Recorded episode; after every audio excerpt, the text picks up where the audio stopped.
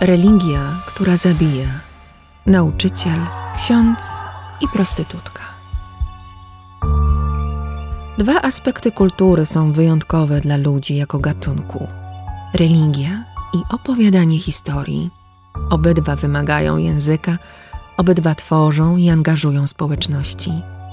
Pozwólcie, że właśnie opowieścią posłużę się, by przedstawić Wam niebezpieczeństwa tej drugiej, unikatowej formy, jaką jest religia, a właściwie bardzo niebezpieczne przypadki działalności sekt. Za każdą sektą stoi człowiek, jego pycha, zaburzenia i rządza władzy. Najczęściej mężczyzna zostaje guru sekty. Bywa jednak, że po władzę nad rządem dusz sięga kobieta. Posłuchajcie opowieści o Kredonii Muerinde.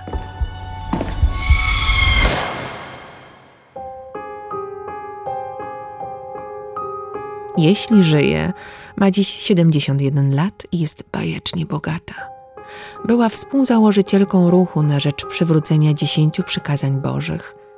Wydała wyrok śmierci na co najmniej 800 osób, dorosłych i dzieci. Dla jasności muszę sprecyzować, że sekta ta oddzieliła się od Kościoła katolickiego w Ugandzie. Jest to kraj, w którym 84% obywateli to chrześcijanie, z czego 39% katolicy. Jednocześnie w Ugandzie mało kto kieruje się chrześcijańskimi wartościami. To świat, w którym dominuje korupcja, przymusowe niewolnictwo, wojny etniczne, bandy partyzanckie, propaganda religijna, brutalność, tortury i zabójstwa o podłożu politycznym. Dlatego Kredonia Muerinde znalazła tak podatny grunt dla swojej wspólnoty wśród zagubionych i zaniedbanych przez władze ludzi. Zanim rozpoczęła karierę w sekcie, pracowała jako sklepikarka, ważyła piwo bananowe i trudniła się prostytucją. Ogromny wpływ wywarł na nią jej ojciec, Paolo Kaszaku. Twierdził, że w 1960 roku widywał swoją zmarłą córkę, ewangelistę. Dziewczynka z zaświatów zapowiedziała mu, że odtąd będzie miał objawienia prosto z nieba. Opowieściami o swoich wizjach wpłynął na wychowanie dzieci i wnuków, chociaż zapowiedź zmarłej córki spełniła się dopiero 28 lat później, w 1988 roku, gdy Paula odwiedził Jezus, dziewica Maryja i święty Józef. Niebieskie osobistości pobłogosławiły jego rodzinie i wezwały, by swoją ziemię w pobliżu miasta Kanungu przeznaczył na spotkania wiernych. Objawienia mieli także jego najbliżsi, w tym oczywiście Kredonia. W czerwcu 1989 roku Kredonia wraz z siostrą Ursulą Komuhangi otrzymały nakaz od Kaszaku na polecenie Najświętszej Dziewicy, aby zanieść przesłanie do innych części kraju. Wyruszyły na spotkanie z pobożnym i cenionym, a przede wszystkim zamożnym Józefem Kibweterem i opowiedziały mu o wizjach Kredonii. Sama dziewica Maryja wstawiała się za nimi, by przyjął je pod swój dach i założył wspólnotę. 57-letni Józef był pod ogromnym wrażeniem młodszej o 30 lat Kredonii. Zaufał jej, mimo że sam miał całkiem niezłe doświadczenie życiowe. Z zawodu był nauczycielem w szkole podstawowej, pracował jako zastępca kierownika lokalnej szkoły katolickiej. Potem został mianowany państwowym nadzorcą projektów budowlanych i rolniczych, na czym dorobił się majątku. Przez jakiś czas wydawało mu się, że odnajdzie się w polityce. Startował nawet w wyborach z ramienia opozycyjnej Partii Demokratycznej w 1980 roku, ale po porażce porzucił marzenia o politycznej karierze. Przeniósł się wraz z rodziną do Ruashamer w południowo-zachodniej Ugandzie, gdzie mieszkał z żoną Teresą i dziećmi. Miał ich całkiem sporą gromadkę, trzynaścioro ze związku z żoną i troje poza małżeńskich. Zarządzał ogromnym majątkiem, posiadał nieruchomości, ziemię, setki sztuk bydła i młyn. W 1984 roku po raz pierwszy otwarcie opowiedział o swoim objawieniu. Ukazała mu się dziewica Maryja. Objawienie Kredonii było niezwykle podobne do tego, co sam ujrzał. Młoda kobieta dostrzegła Matkę Boską w jednej z jaskiń w pobliżu jego domu. Teraz chciała odpokutować za grzechy, za pracę na ulicy, zacząć wszystko od nowa, pod czujnym okiem dziewicy i opieką Józefa. Długo nie musiała go przekonywać. Przejął ją z otwartymi ramionami. Jeszcze w tym samym miesiącu wprowadziła się do jego domu. Kibwetere i Kredonia założyli ruch na rzecz przywrócenia dziesięciu przykazań bożych i stworzyli miejsce ocalenia Maryi. Może i chcieli ocalić Maryję, ale nie zdołali ocalić małżeństwa Józefa, które nie przetrwało próby. Żona odeszła od niego trzy lata później, choć formalnie nie wzięli rozwodu, pozostali w separacji. Kredonia pomiatała wszystkimi w nowym domu. Biła dzieci Józefa, była autorytarna, ale mężczyzna już przepadł. Zaangażował się w tworzenie sekty. W latach dziewięćdziesiątych ruch kładł nacisk na szerzenie orędzia o zbliżającej się apokalipsie. Jego twórcy opracowali broszurę A Timely Message from Heaven, The End of the Present Time, aktualne przesłanie z nieba, koniec teraźniejszości. W teorii Biblia była głównym świętym tekstem, w praktyce stała się nią wspomniana broszurka. Zanim przyjęto kogoś do wspólnoty, musiał czytać tekst w kółko przez 4 do 6 dni. Dopiero znając na pamięć orędzie ruchu, był włączany do pierwszej, najniższej w hierarchii grupy nowicjuszy ubranych na czarno. Wyżej stali odziani w zielone szaty, czyli ci, którzy obiecali przestrzegać dziesięciu przykazań. Najwyżej w hierarchii znajdowały się ubrane na biało osoby, które złożyły pełne śluby. Ci, którzy chcieli umrzeć w arce. Arką Noego określali swój ośrodek. Organizacja skupiała się wokół dwunastu nowych apostołów, zwanych posłańcami. Mieli oni być drugim pokoleniem apostołów, których wyznaczył Jezus i przygotować świat na jego drugie przyjście właśnie w ośrodku nowej wspólnoty. Przy drugim przyjściu miał się pojawić Jezus i jego matka. Dzięki wstawiennictwu Marii było porówno sześciu apostołów mężczyzn i sześć kobiet.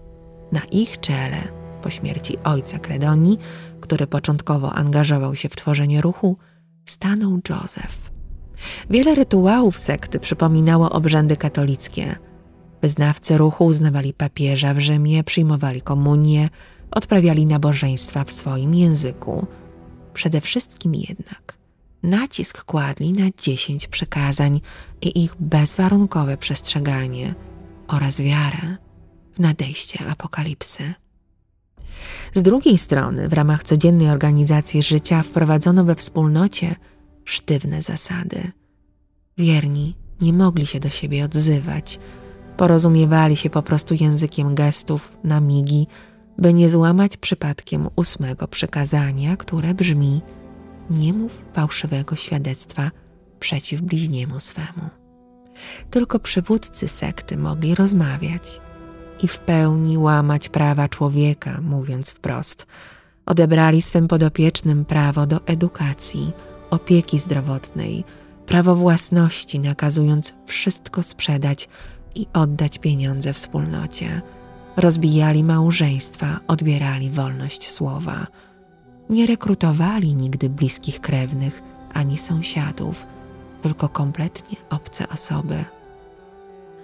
W ruchu rozdzielano rodziny, dzieci zabierano do różnych obozów w nowych środowiskach, tak by trudniej im było zbliżyć się do siebie i nawiązać kontakty, zwłaszcza przy zakazie rozmowy. Obozy były ogrodzone, zasłaniały widok na to, co działo się wewnątrz. Odgrodzono wiernych dosłownie i w przenośni od reszty świata. Obowiązywał zakaz seksu i rodzenia dzieci wśród wyznawców – także między małżonkami. Początkowo wierni wstępowali do sekty pełni nadziei, Stopniowo ogarniał ich strach. Jeśli czytano Biblię, to jedynie fragmenty wyrwane z kontekstu. Postarano się, by członkowie ruchu nie mieli czasu na refleksję. Mieli pełne ręce roboty i napięty harmonogram dnia.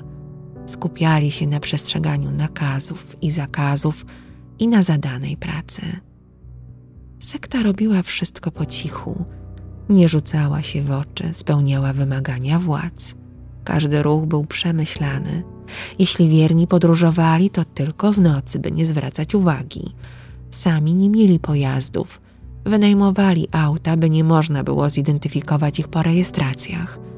Jeśli przywódcy sekty chcieli kogoś ukarać, oficjalnie była to złość Najświętszej Maryi Panny. Palono rzeczy takiej osoby, odbierano jej wszystko. Wierni nawet się nie obejrzeli, a już byli pozbawieni środków, uzależnieni od sekty na każdym poziomie życia. Kredonia doskonale wykorzystała przekonanie Ugandyjczyków, że ludzi religijnych należy zostawić w spokoju, gdyż są to zawsze osoby pełne pokory, nieszkodliwe i niewinne. Dzięki temu nikt nie wnikał, co dzieje się w sekcie, jak wygląda koszmar jej wyznawców tym bardziej, że obowiązywał zakaz kontaktów z nienależącymi do sekty krewnymi. Ci ostatni, nawet gdyby chcieli, nie byli w stanie odnaleźć swoich bliskich, ani choćby dowiedzieć się, co się z nimi dzieje. Wszystkie obozy ruchu były w pełni zamknięte. Nikt spoza sekty nie miał do nich wstępu, co jest szalenie istotne w kontekście wydarzeń, które nastąpią. Najważniejszymi spośród apostołów były trzy osoby: Credonia Muerinde, Józef Kibwetere i ekskomunikowany ksiądz Dominik Kataribabo, znany i szanowany przez lokalną ludność.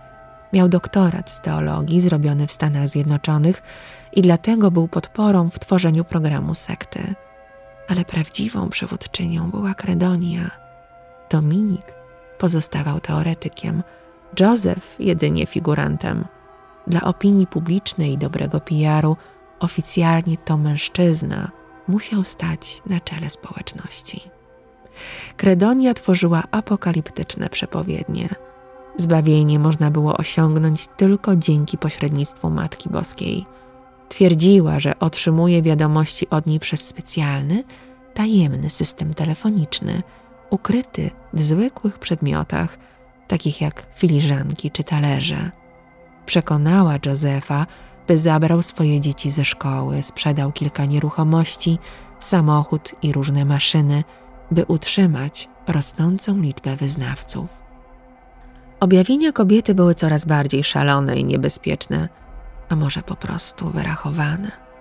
Według niej dziewica Maria nakazała zabić wszystkie dzieci w wieku poniżej piątego roku życia i to natychmiast w ofierze. Nikt do tego nie dopuścił, wieść się jednak rozniosła. W 1992 roku starsi wioski Roi nakazali Józefowi wraz z sektą opuścić ich okolice. Ruch udał się na farmę ojca Kredoni, mieszczącej się w dystrykcie Kanungu. Sekta szybko się rozrastała i zdobywała wyznawców. Jako organizację pozarządową zarejestrowano ją w 1994 roku. Kilkaset osób mieszkało na farmie w Kanungu. Wierni wciąż prowadzili surowy tryb życia. Zbudowali własnymi rękami domy, kościół, biuro wspólnoty i szkołę. Siedmiu innych przełożonych ruchu założyło ośrodki ewangelizacji w kilku dystryktach w całym kraju – Sekta prawdopodobnie osiągnęła liczbę pięciu tysięcy, może nawet sześciu tysięcy członków. Chętnie dołączali do niej księża i zakonnice, którzy odeszli z kościoła katolickiego. Wspierali ruch swoją znajomością teologii. Kredonia i jej poplecznicy wyznaczyli kilka możliwych dat końca świata. Kolejno w 1990 1992, 1995 i 1999 roku. Głosili, że w dniu ostatecznym węże wielkie jak koła traktorów i wielkie bloki cementu spadną z nieba na grzeszników. Następnie przez kolejne trzy dni świat pogrąży się w ciemnościach. Tylko ich arka będzie bezpiecznym miejscem. Wszyscy inni ludzie zginą, tylko nie oni. Cała ziemia będzie ich własnością i będą się bezpośrednio komunikować z Jezusem i Maryją. Już bez tajemniczego telefonu w filiżankach. Wybaczcie moją ironię. Wskazane dni mijały, a apokalipsa nie nadchodziła. Kibuetere twierdził, że po roku 2000 nastąpi rok pierwszy nowego świata. Przywódcy kultu nawoływali do wyznania swoich grzechów, by wierni byli gotowi na koniec świata ostatecznie 31 grudnia 1999 roku. Ludzie wierzyli, czuli się wyjątkowi, uprzywilejowani. W 1998 roku ruchowi odebrano licencję na prowadzenie szkoły. Władze stwierdziły, że członkowie sekty łamią przepisy dotyczące zdrowia publicznego oraz źle traktują dzieci, porywają je i zmuszają do pracy. Według BBC apostoł Joseph przez ostatni rok istnienia ruchu leczył się na chorobę afektywną dwubiegunową. Przebywał w szpitalu psychiatrycznym w stolicy, w Kampali. Sam jednak w pewnym momencie zrezygnował z leczenia. Władze, które kultowi udzieliły pozwolenia na funkcjonowanie, nie zostały niestety poinformowane, że jego oficjalny przywódca zmagał się z chorobą psychiczną. Tymczasem zapowiadana apokalipsa zbliżała się. Rok 2000 miał być przełomem dla ludzkości. 31 grudnia 1999 roku nie nastąpił koniec świata. Namieszało to nieco w ruchu. Niektórzy stracili cierpliwość, zadawali trudne pytania, oczekiwali zwrotu zabranych pieniędzy. Kredonia tłumaczyła, że za wstawiennictwem Marii przedłużono trwanie świata o kolejny rok. Śledczy później dojdą do wniosku, że właśnie wtedy kobieta i jej współpracownicy zaczęli pozbywać się co bardziej niewygodnych członków grupy. O tym za chwilę. W marcu 2000 roku w głównym ośrodku zabito kilka byków i zakupiono 70 skrzynek Coca-Coli. Z perspektywy czasu wiadomo, że miała być to uczta przed śmiercią. Wieczorem 15 marca wierni zjedli wołowinę, popili ją kolą. Świętowali budowę nowego kościoła. 16 marca spędzili noc na modlitwie, a rankiem następnego dnia zebrali się wszyscy w kościele. Tuż przed dziesiątą przeszli do starego kościoła przerobionego na jadalnię. Okna zostały zabite deskami od zewnątrz, drzwi zamknięto na klucz. Być może po to, by nastała absolutna ciemność. Nadszedł dzień końca i zarazem początku. Ludzie zeszli się, by wspólnie się pomodlić i czekać na Jezusa i Marię. Zamknięto ich i spalono żywcem. Dziewica Maria miała ich wybawić, odzianych jedynie w płomienie. O 10.30 słychać było eksplozję. Ogień szybko strawił budynek i setki osób krzyczących wewnątrz, dorosłych i dzieci. Gdy policja przybyła na miejsce, zaangażowano do wydobywania szczątków więźniów. Brakowało funkcjonariuszy, techników kryminalistyki i innych speców potrzebnych do zbadania takiej tragedii. Odnaleziono 330 czaszek, w tym 78 dziecięcych. Cztery dni później śledczy znaleźli na dnie latreny za kościołem sześć ciał zalanych betonem. Każda z sześciu zamordowanych osób została rozebrana i rzucona jak śmieć do kloaki. Jedne zwłoki miały zmiażdżoną czaszkę, inni zostali pobici na śmierć, otruci albo spaleni. Kolejne masowe groby odkryto jeszcze w tym samym miesiącu. 24 marca w Rutoma, na południe od Kanungu, odkopano 153 ciała. 26 marca w domu księdza Dominika Kataribabo w Rugazidła zlokalizowano dwa masowe groby. 74 ciała były zakopane na polu trzciny cukrowej, natomiast pod betonową podłogą domu ukryto 28 ciał. Część ofiar została zadźgana nożem, inni zostali uduszeni. Nie żyli od co najmniej miesiąca. Warto nadmienić, że Dominik przygotował się na ujawnienie zbrodni. Sześć dni przed spaleniem kościoła sprzedał swój dom i ziemię siostrzeńcowi. Dwa dni potem wyprowadził się. Czemu nikt nie zwrócił uwagi na świeżo wylany beton? Czemu nikt nie zauważył, że wykopano doły dla tak wielu ciał? Na te pytania wciąż nie ma odpowiedzi. Na farmie innego świeckiego przywódcy ruchu, Józefa Nimurindy, odkryto 81 ciał, w tym 44 dziecięce. Łącznie znaleziono około 780 zwłok. Spotkacie się z informacją, że było ich ponad tysiąc, którą rozpowszechniano, by nadać tragedii jeszcze mocniejszy wydźwięk niż śmierć wyznawców Jima Jonesa w Johnstown w Gujanie w 1989 roku, gdzie zginęło 909 osób. Dochodzenie ujawniło, że masowego mordu dokonano w dłuższym czasie. Groby przygotowywano od roku, a nawet dłużej. Zabijano ofiarę różnymi metodami. Większość ciał była uporządkowana, upchnięta w grobach jak sardynki, rozebrana. Najprawdopodobniej byli to stojący najniżej w hierarchii członkowie ruchu. Pożar kościoła też był zaplanowany. Członkowie sekty wybrali się wcześniej w podróże po całej Ugandzie, by ściągnąć na miejsce obecnych i byłych wiernych. Miała się im objawić dziewica Maryja. Podobno Józef podsłuchał rozmowę Marii i Jezusa. Dziewica wyznała synowi, że zabierze wiernych ze sobą do nieba, a reszta ludzi ulegnie zagładzie. Od tej chwili wyznawcy ruchu żyliby jak Adam i Ewa w raju przed wygnaniem. Wierni uwierzyli. Wyprzedawali wszystko na okolicznych targach z niewielkim albo żadnym zyskiem. Spłacali długi. Józef być może również był wśród ofiar, choć przez lata wierzono, że uciekł. Jego żona Teresa uważała, że zginął, bo był tylko marionetką – dobrym człowiekiem w rękach manipulantów. Najpierw, idąc śladem losów innych sekt, uważano, że członkowie ruchu dokonali zbiorowego samobójstwa. Niestety wiele wskazuje na to, że doszło do masowego morderstwa.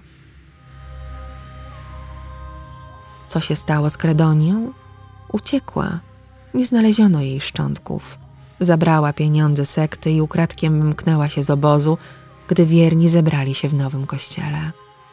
W kwietniu 2000 roku wydano międzynarodowy nakaz jej aresztowania. Władze ugandyjskie nie ogarnęły organizacyjnie tak wielkiego dochodzenia, przerosło to ich możliwości. W 2011 roku Kredonia oraz sześciu innych przywódców sekty wróżących koniec świata, który nie nastąpił, wyróżniono nagrodą Ignobla za nauczenie świata ostrożności przy dokonywaniu założeń i obliczeń matematycznych. Niestety w zmagającej się z wieloma problemami Ugandzie niemal każde małe miasteczko ma mały kościół, a w nim małą sektę. Ta historia jest szalenie smutna, bo główny sprawca wielkiego zła uszedł cało i bezkarnie, a niebezpieczeństwo, że powstaną kolejne podobne ruchy jest ogromne – Uganda leży w bardzo niestabilnym obszarze świata. Wokół toczą się wojny i szerzą choroby, a sama Uganda dobrze pamięta krwawego dyktatora w latach 70. Idi Amina. W czasie jego rządów zginęło prawie pół miliona Ugandyjczyków. Jeśli chodzi o moją opinię, wątpię, by wyznawcy popełnili samobójstwo. Wszyscy wyznawcy ruchu byli katolikami – samobójstwo dla nich nie było rozwiązaniem. Ponadto tradycyjne wierzenia również zabraniają odbierania sobie życia. I ostatnia kwestia ogień. Lokalni ludzie uważają, że jeśli ktoś ginie w pożarze, ogień trawi jego ciało i duszę. Dlatego palono kiedyś czarowników, by zniszczyć ich doszczętnie w wymiarze cielesnym i duchowym. Wszystkie te aspekty sprawiają, że ciężko uwierzyć, by religijni Ugandyjczycy z własnej woli skazali się na śmierć i to w płomieniach. Co na to wszystko Kościół katolicki? 21 marca 2000 roku, cztery dni po tragedii, władze kościoła w Ugandzie ogłosiły, że, cytuję, ekskomunikowani przywódcy grupy błądzili i złamali dyscyplinę kościoła. Członkowie sekty zostali wprowadzeni w błąd przez obsesyjnych przywódców w kierunku odrażającej formy religijności, całkowicie odrzuconej przez Kościół katolicki. Niemal zawsze takie historie przyciągają twórców plotek i legend. Niebawem zaczęły szerzyć się pogłoski, że co najmniej dwóch przywódców sekty składało ofiary z ludzi i ich zjadało. Podobno co tydzień mordowali niemowlę i pili jego krew. A propos ofiar z ludzi i picia krwi, posłuchajcie historii która wydarzyła się nieco wcześniej i w innym rejonie świata, ale jest zatrważająco podobna do losów sekty stworzonej przez Kredonię. Na początku lat 60. XX wieku Kredonia Muerinde miała swoją niechlubną poprzedniczkę w Meksyku. Osławiona Magdalena Solis z wioski Yerba Buena w pobliżu miasta Monterrey w stanie Nuevo León przekonała innych mieszkańców, że jest boginią, kazała składać sobie ofiary, także z ludzi. Magdalena, co nie trudno zgadnąć, pochodziła z biednej rodziny, w której na pewno nie działo się zbyt dobrze. Będąc młodą dziewczyną, została prostytutką. Jej Alfonsem był rodzony brat, Eleazar Solis, też sprzedający ciało za pieniądze. W 1963 roku wstąpiła do sekty braci Hernandez na specjalnych warunkach. Na przełomie 1962 i 1963 roku dwóch rzezimieszków, Santos i Cayetano Hernandez, dotarło do wioski Yerba Buena. Wybrali sobie idealne miejsce na swój przekręt. Garstka niewykształconych ludzi, ledwie 50 osób, w większości analfabetów, żyła w skrajnej biedzie. Kłamstwa braci wieśniacy przyjęli za prawdę objawioną. Czegóż im oni nie naopowiadali? Byli prorokami i arcykapłanami potężnych bóstw Inków. Bogowie ci mieli się odwdzięczyć za oddawaną cześć i dary oraz wskazać skarby ukryte w jaskiniach gór otaczających wieś. Niewierni mieli zostać natomiast dotkliwie ukarani. Bracia wieszczyli powrót inkaskich bóstw, choć raczej powinni byli zapowiedzieć ponowne nadejście azteckich bogów. Inkowie zamieszkiwali tereny dzisiejszego Peru. Brzmi to kompletnie niedorzecznie, niczym stara legenda albo ponura baśń dla dzieci, jednak biedni mieszkańcy Yerba Buena uwierzyli. Nie zdawali sobie sprawy, jak bardzo byli wykorzystywani. Oczyścili jaskinie, które stały się od tej chwili świątyniami. Składali daniny, dawali się wykorzystywać seksualnie, zarówno kobiety, jak i mężczyźni. Gdy ktoś protestował, dostawał narkotyki, pejotl i marihuanę, które miały go przekonać do zmiany zdania. Tym, którzy nie mieli ochoty na seks z braćmi, tłumaczyli, że nie ma innego sposobu, by oczyścić ciało i przygotować je na przyjście bóstw. Minęły trzy miesiące. Orgie ciągnęły się w najlepsze, a bogowie się nie zjawiali.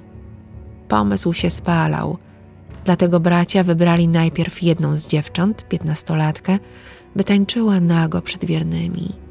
Zdaje się jednak, że nowa kapłanka nie przypadła do gustu bogom, bo nie odezwali się. Obaj bracia Hernandez, zamiast porzucić ten karkołomny proceder, wybrali się do Monterey w poszukiwaniu wspólników, których szukali wśród prostytutek. Zwerbowali młodziutką Magdalenę Solis i jej brata. W jaskini, za zasłony dymnej, ukazała się oszukiwanym ludziom bogini, czyli Solis. Nie wiadomo, czy wszyscy uwierzyli w tę farsę. Magdalena na pewno kazała się odtąd tytułować wysoką kapłanką krwi. Jej psychika trafiła na podatny grunt. Została fanatyczką, miewała urojenia religijne, manię wielkości połączoną z perwersją seksualną. Piła ludzką krew ofiar. Można jej przypisać wiele parafilii. Sadyzm, wampiryzm, kazirodztwo, fetyszyzm i pedofilię. Ona przejęła władzę w sekcie. Dwóch wyznawców w pewnym momencie miało już serdecznie dość kultu samozwańczej bogini – nie udało im się jednak uciec. Złapani na rozkaz Magdaleny, zostali zamęczeni na śmierć przez swoje rodziny i sąsiadów. Dla kobiety był to rodzaj inicjacji. Chciała więcej ofiar i więcej krwi. Jej rytuał krwi polegał na tym, że ofiarę, przeciwnika jej sekty, bito, palono, okaleczano i cięto na kawałki, czego dokonywali wszyscy członkowie kultu będąc pod wpływem narkotyków. Dręczonej ofierze upuszczano krew, do której dodawano krew kurczaka i pejotl. Tak przygotowany napój pierwsza piła z kielicha solis, potem bracia Hernandez, na samym końcu wybrańcy spośród wyznawców. Młoda kobieta sama wierzyła, że pijąc krew ludzką pozostanie nieśmiertelna i wiecznie młoda. Zginęły cztery osoby, a Magdalenie wciąż było mało. Głosiła, że jest reinkarnacją azteckiej matki bogów, kobiety węża, Kłatlikłe. Aztekowie składali jej ofiary z ludzi, wierząc, że krew daje ziemi płodność. Wydzierali żywcem serca, które sadzili w ziemi, tak jak odrąbane głowy i ręce. W majową noc 1963 roku Przypadkowym świadkiem rzezi był czternastoletni Sebastian Guerrero. Przerażony przebiegł aż 25 kilometrów do Villa Gran, prosto na posterunek policji. Policjanci nie uwierzyli w jego historię o wampirach mordujących sąsiadów Sebastiana. Noc przesiedział w celi. Rano oficer śledczy Luis Martinez odprowadził go do domu. Od jeden miał przeczucie, że chłopak nie zmyśla. Nigdy już nie widziano ich obu żywych. Dopiero teraz policja podeszła poważnie do nieprawdopodobnych opowieści Sebastiana. 31 maja 1963 roku funkcjonariusze zrobili nalot na Yerba Buena. Magdalena i jej brat zostali aresztowani. Zastrzelono Santosa Hernandeza. Cayetano został zabity przez oszalałego członka sekty mężczyzna wyrwał arcykapłanowi serce. W trakcie przeszukania wioski odnaleziono pocięte zwłoki chłopca i policjanta w pobliżu domu, w którym mieszkała Magdalena.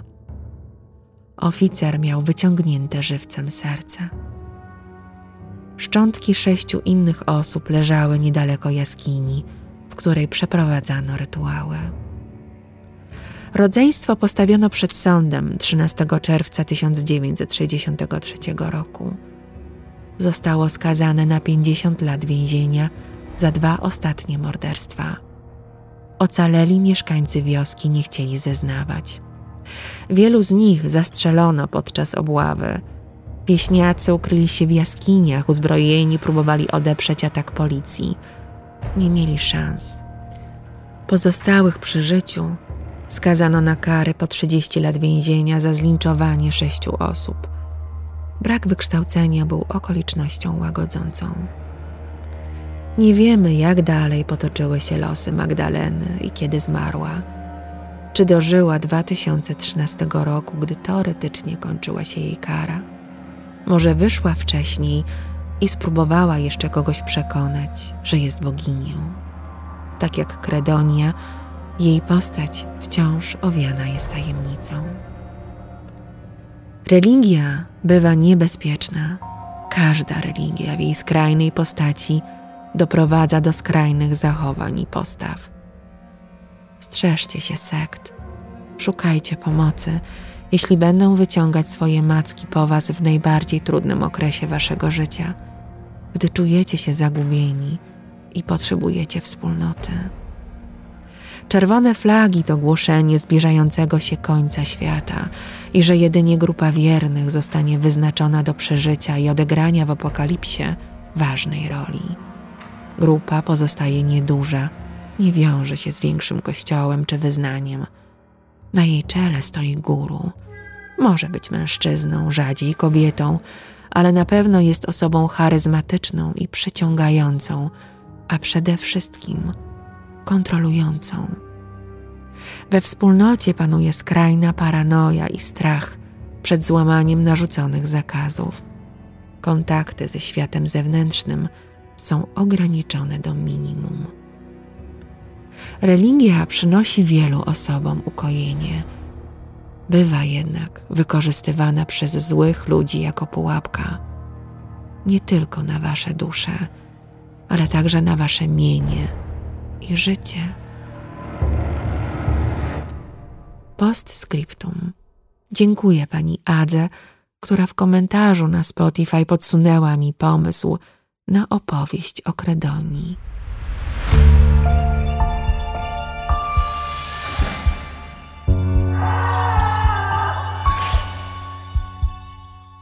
Do usłyszenia i do zobaczenia w moim worku kości, które absolutnie nie jest miejscem spotkań żadnej sekty.